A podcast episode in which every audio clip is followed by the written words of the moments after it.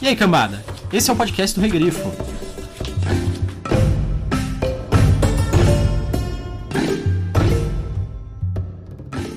Shangri-La foi uma cidade fundada em cima de sangue e morte. As altas torres que a marcaram foram construídas pelo povo águia no meio do acampamento em que vivia o povo macaco. Essa convivência não foi pacífica e demorou muitos anos de uma guerra sangrenta até que um precário equilíbrio fosse atingido. O povo macaco acabou sendo escravizado e seus dons de divinação eram usados para ajudar na sucessão do povo águia. O conflito permaneceu assim, embaixo da superfície, durante gerações, até que em um dos rituais proféticos o povo macaco massacrou os herdeiros da governante do povo do céu. O sangue dessa batalha manchou o solo da planície onde ficava o acampamento e o tratado de paz que foi acordado ali deu origem ao núcleo urbano que se tornou Shangri-La.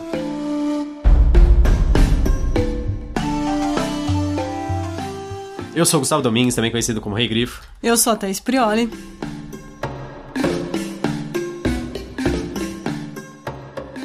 E hoje nós estamos aqui para falar do Fábulas Ferais, da Ana Cristina Rodrigues. Nós estamos no mês da mulher. Nada melhor do que começar com uma autora brasileira. Sim. o Fábulas Ferais ele é um livro bem curto. Ele tem menos de 100 páginas. Na verdade, acho que ele seria meio que uma novela, uma noveleta. Ele saiu em formato individual, né? Com uma capinha dura, super bonito. Ele saiu em edição numerada. É, eu acho bem, bem É bem legal, né? Porque dá uma, dá uma impressão que a gente é colecionador. É, é verdade. é, a minha, a minha edição física eu comprei com a própria Ana na Bienal. Na Bienal. Peguei das mãos dela, já, já peguei autografada. A gente, a gente escolheu porque, assim, da, das escritoras de fantasia, tem algumas que se destacam, né, no Brasil. Eu, eu acho que a Ana, ela se destaca também, não só por ela ser escritora, mas pelo trabalho dela como editora, como tradutora e uma série de outras coisas, que ela é bem presente no campo da fantasia aqui no Brasil. Sim, inclusive você pode encontrar ela em vários grupos comentando, né? Sim, verdade. Isso só, só de falar na internet, mas assim, profissionalmente, Sim. ela tem uma grande ligação a isso, né? Inclusive, a profissão do dia a dia dela é uma que tem a ver também. Ela trabalha na Biblioteca Nacional com um registro de direito autoral, de literatura, né?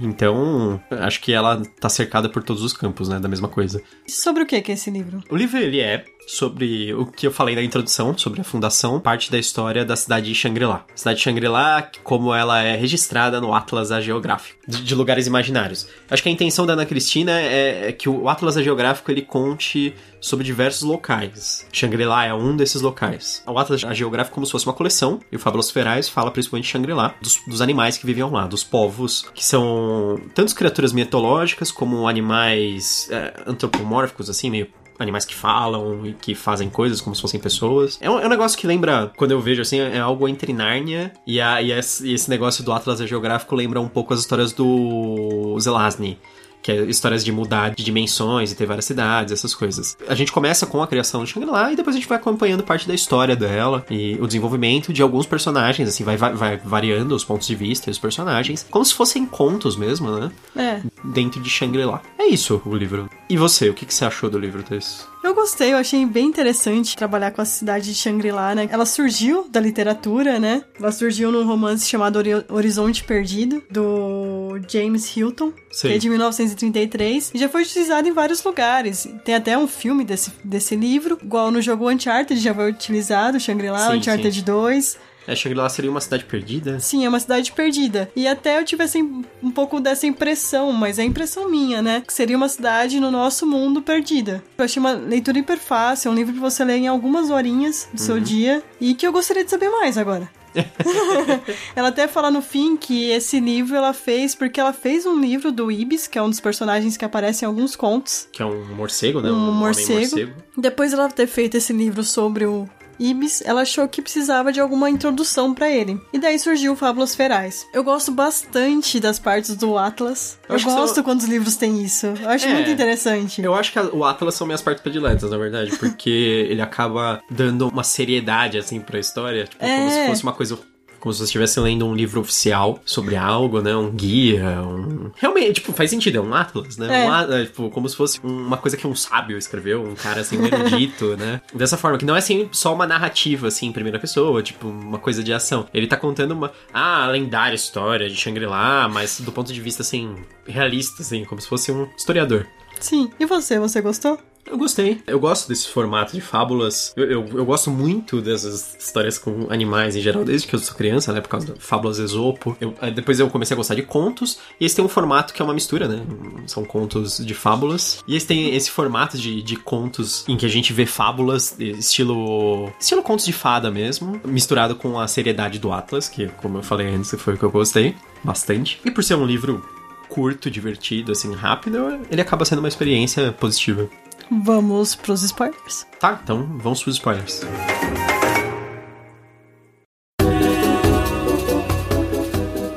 No reinado de Gilgamesh IV, Shangri-La havia se tornado um sonho para bestas e feras em vários lugares, mundos e dimensões. Seus ecos chegavam a lugares distantes e fugídios. Mas como todos sabem, sonhos terminam, e nem sempre o despertar é tranquilo.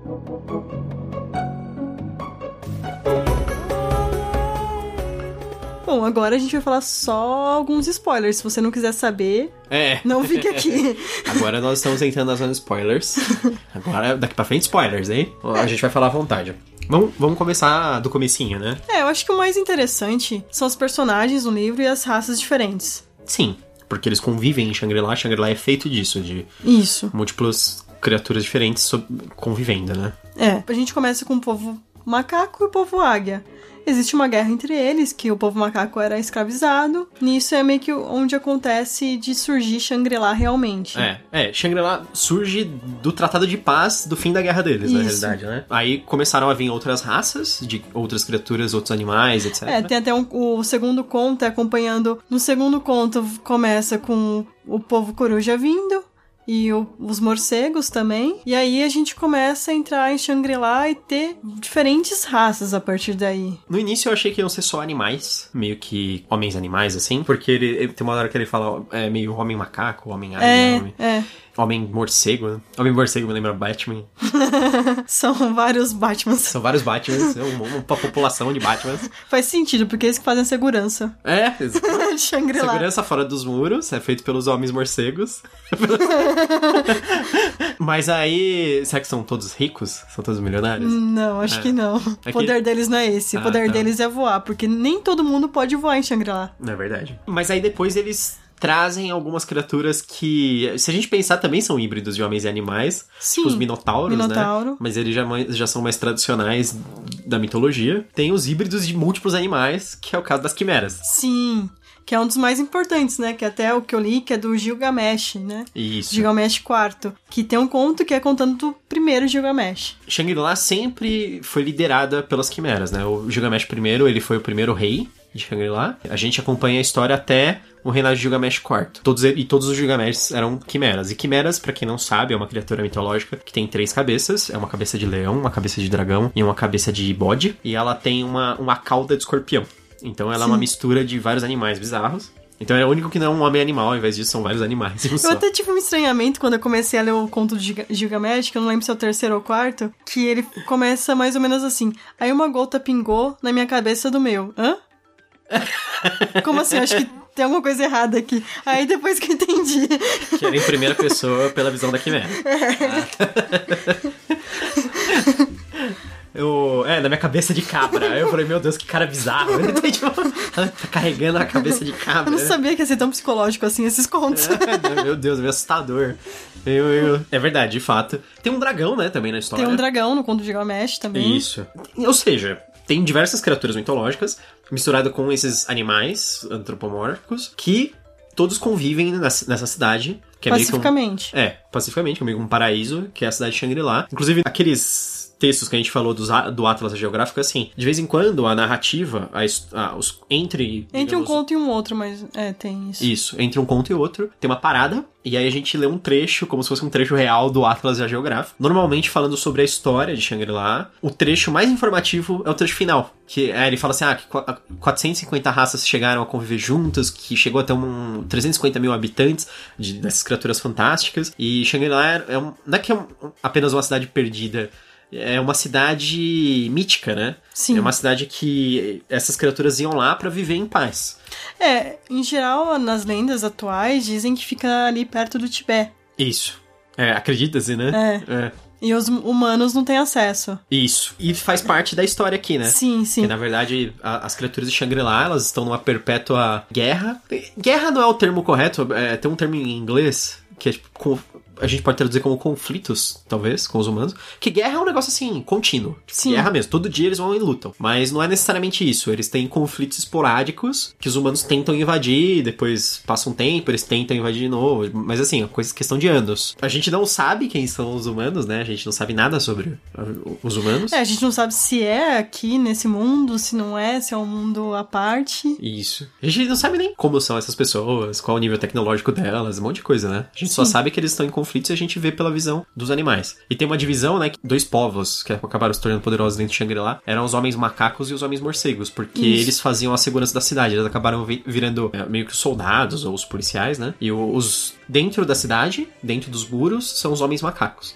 E fora da cidade, além dos muros, nos vales, etc., são os homens morcegos, que eles conseguem voar, Voar. né? Tem um conto bem importante, é sobre como eles aprendem a voar, né? Isso, e é legal. Nesse conto também a gente é apresentado ao Ibis, que seria meio que o personagem principal Apes- algum- apesar da história acompanhar, eu acho mais a Maia, né? Sim. Nessa, nesse livrinho. Sim, mas ele, ele é, o- pelo jeito, é o- a Ana Cristina fez um livro sobre ele, Isso. e esse é um plano de fundo pra esse outro livro. Então Pra você ter um background. Agora eu fico pensando, esse livro vai ser depois dessas histórias? Vai ser antes? Vai contar a história de por que, que o Ibis é um cara tão lendário? Porque É, então. todo mundo acha ele um cara fantástico, né? É, a gente tá curioso, né, pra saber É. isso.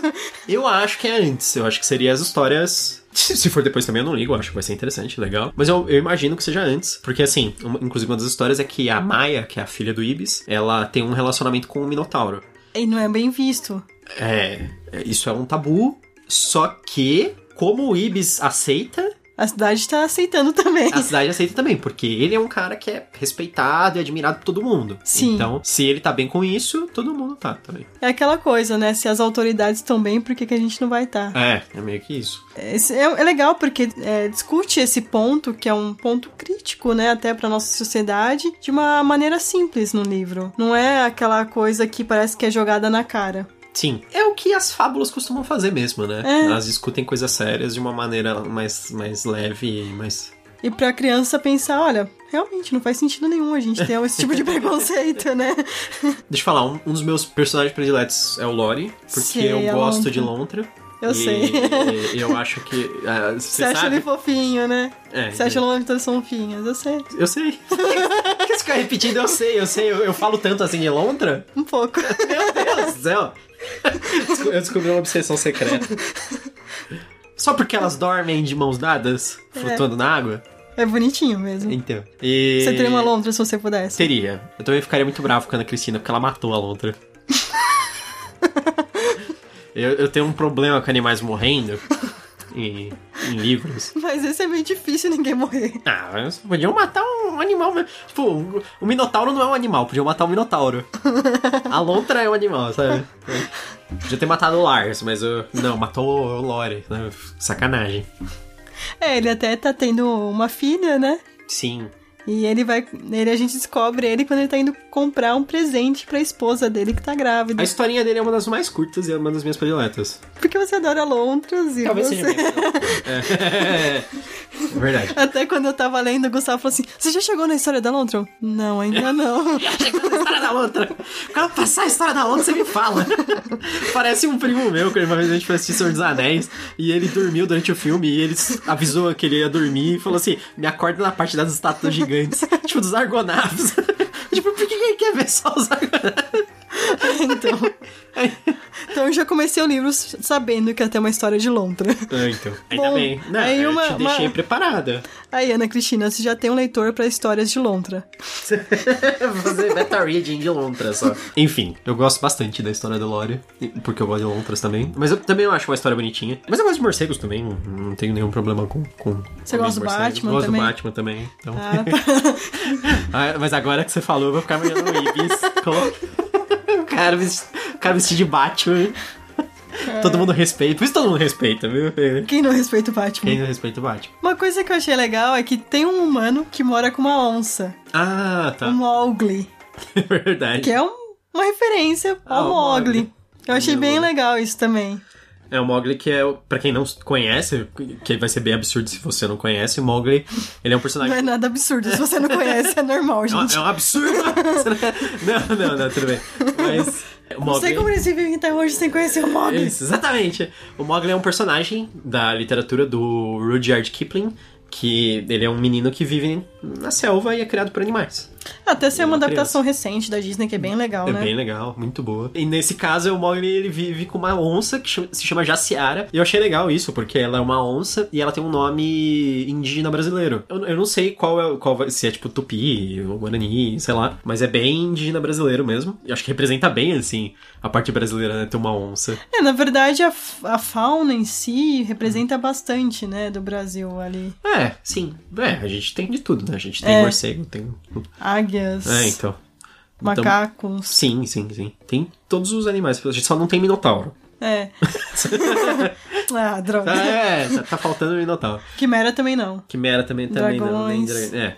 É, realmente a gente tá, tá um pouco devagar nessas frentes. Aí, o que, que o governo faz pela gente? Que, exatamente, o que, que vai. Tá vendo? O Brasil é o país do imposto, mas a gente nem tem uma, uma, uma, uma mera quimera. Nem um dragão. Dra Tecnicamente, o boitatá não seria um dragão, quase? Ele é uma cobra flamejante. Ah, não sei. É, é uma forma de dragão, eu acho. É, pode ser.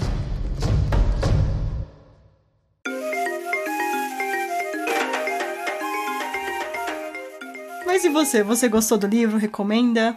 Gostei. E pra quem você recomenda? Recomendo. Olha, pra quem é fã de fantasia em geral, eu sempre recomendo livros de fantasia. Tem poucos livros que eu falo assim, puta, não leia esse livro que é ruim. Livros de fantasia, em geral, eu acho muito bons. Esse, mais uma vez, é um livro muito bom de fantasia. Ele é um livro curto, despretensioso. Despretensioso é uma palavra, assim, que às vezes carrega uma conotação que as pessoas acham que é meio besta, mas pensa, pensa nisso, que imagina que um livro normalmente pode ser pretensioso, ele pode ser, nossa, ele quer ser super impressionante e tal. Esse é um livro que ele quer ser um, um livro agradável, interessante, ele não quer te chocar, ele quer te contar a história de Shangri-La mesmo, sabe? De uma maneira é, divertida. E eu acho isso que é importante, é importante você se divertir com os livros. Como eu gosto, como eu me diverti com o livro, é lógico que eu indico. E também, você falou assim, para quem, além de fãs de fantasia, eu acho que é um livro legal para crianças em geral. Eu sei que a Ana tem filhos, eu acho que ela tem uma, um, um, então um grupo de teste ali, contando as histórias para elas, pode ser. Isso, isso é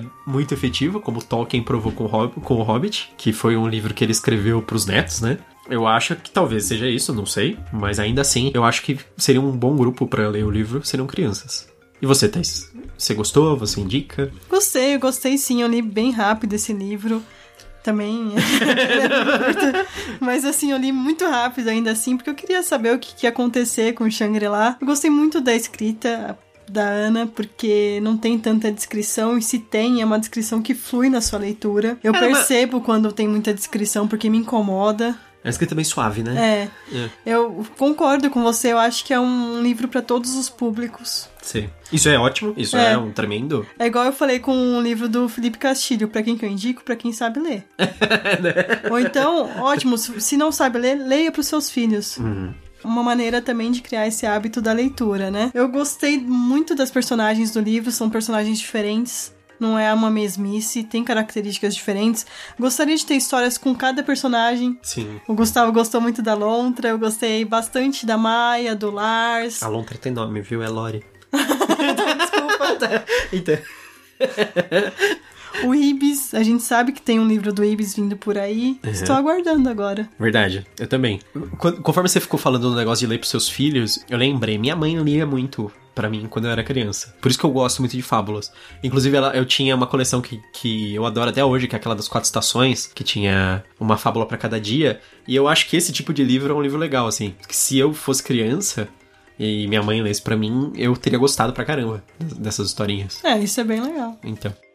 Ah, é isso então. É. Espero que vocês tenham gostado do podcast. Até a próxima. Até mais, tchau, tchau. E bem-vindos ao Canavial.